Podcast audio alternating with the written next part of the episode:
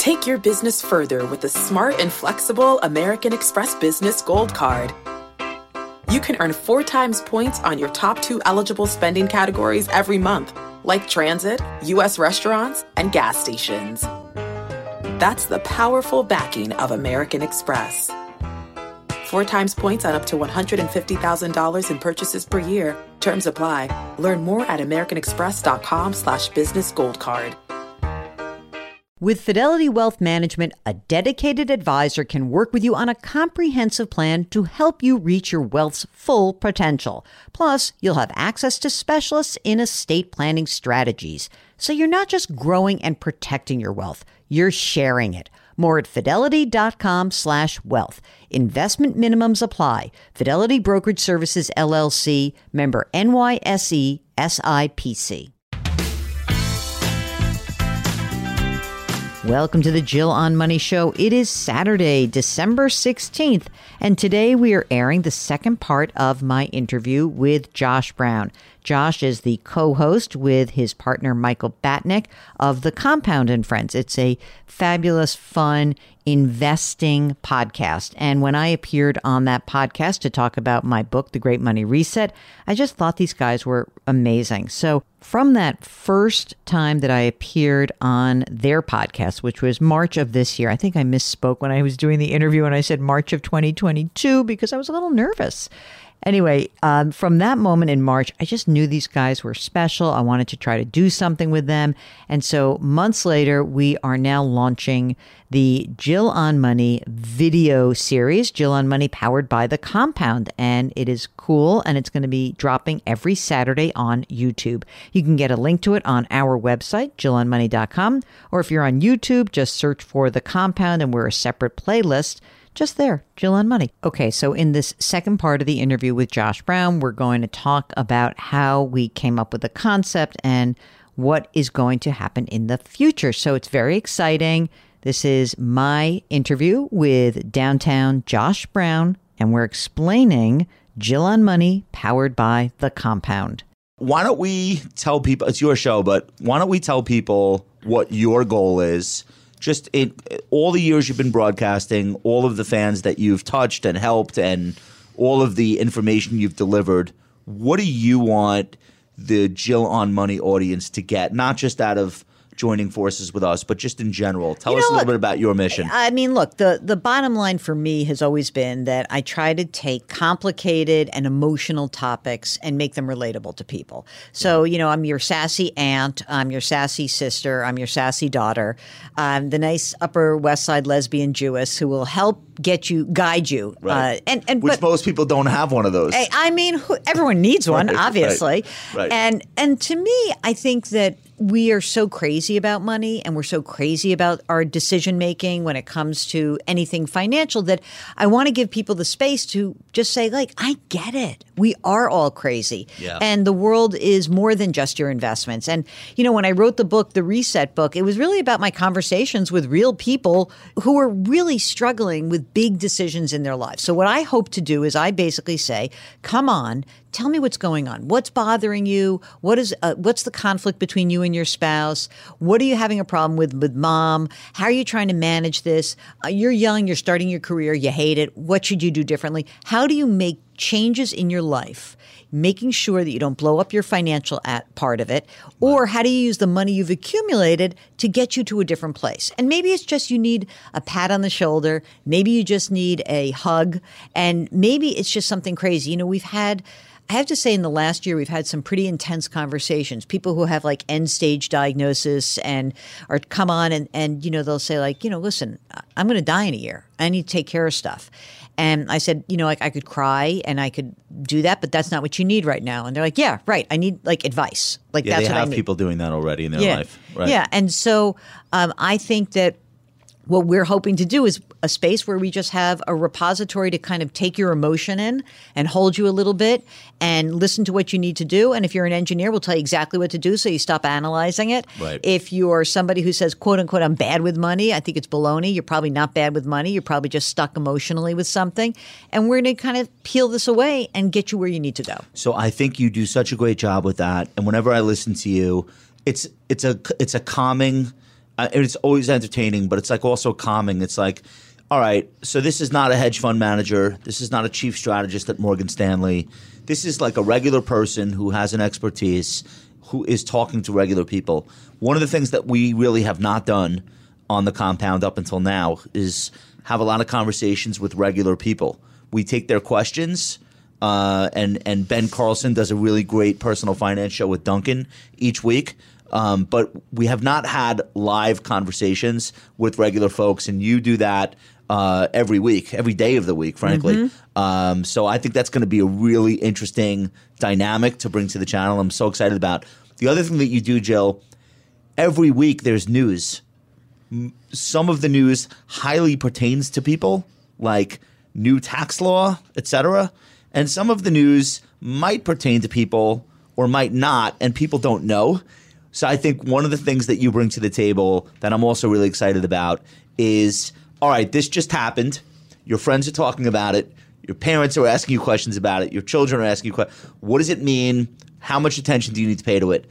And when you do those breakdowns for people, even if it's not all the time, that's extremely valuable uh, because it's coming from a really genuine place. And I know our audience is going to love that. Okay, So- rapid fire with you. What do you think are the three most important economic reports that people need to pay attention to? Like the vast majority normal people. What do they need to Well, think important for what? For them to understand what's going on? Yeah, just like a like baseline economy. I think S and P 500 uh, year to date return. Mm-hmm. Everyone should have a rough idea how the stock market is doing. Mm-hmm. I think unemployment, very simply, headline unemployment. It doesn't change all that rapidly. It, it's 3.8 percent, then it's 3.7, then it's 3.9. But that you should just be aware, and you don't need to know all the sub indices of that. Mm-hmm. Just headline, like what's going on with the employment situation. Mm-hmm. And then maybe the last one would be University of Michigan consumer confidence, Do we believe that though? Because isn't it strange? otherwise known as the Ann Arbor Housewives uh, Survey. Oh, I like what- that. Is Because what Wall Street guys refer to. But it you know what I find odd about this? Um, all the confidence surveys, even everything now. It's like I feel terrible. I feel terrible, and yet everyone's spending. Yeah. So it doesn't seem to me like yeah. I don't think it's predictive of anything. Yeah. It's the national mood. Yeah. So it's highly it's it's highly dependent on uh, prices, inflation, disinflation. Highly dependent on what goes on with employment. Highly dependent on political stuff. But it, it's just like an all encapsulating way to have a sense of what the common person is feeling. It does not predict what your investments are going to do. Anyone using it that way is going to be very disappointed. Nerdiest data point that you watch. uh, nerdiest data point, economic data point? Mm-hmm. That's a really great question. I I think uh, I think I don't.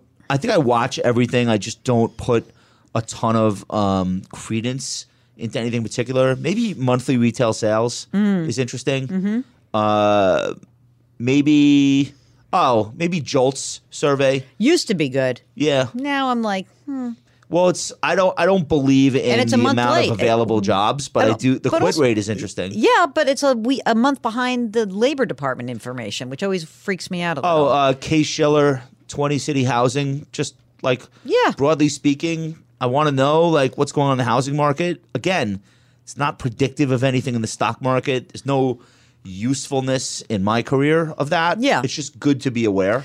Um, nerdiest for me, of course, is I think the IRS.gov website is unbelievable. What do you like? What do you like to get First of that? all, they have it's a searchable. It is beautifully searchable.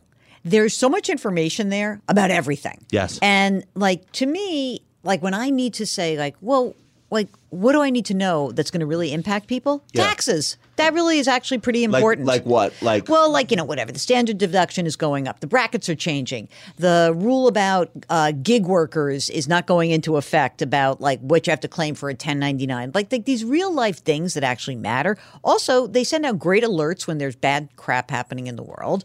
I, when you get an alert from the IRS, even if it's like, "Hey, uh, Please report on Me- this. Merry Christmas and Happy Hanukkah from the IRS." Like you, you don't get like a- you don't jump. Like, I don't wanna- anymore. wanna see I, this. used to. Okay, I used right. to. I used to. But I think that that's like an. Un- I think that the whenever we talk about like shutting the government down, the part that always freaks me out is like, hey, you know what? Like that means all my data's gone.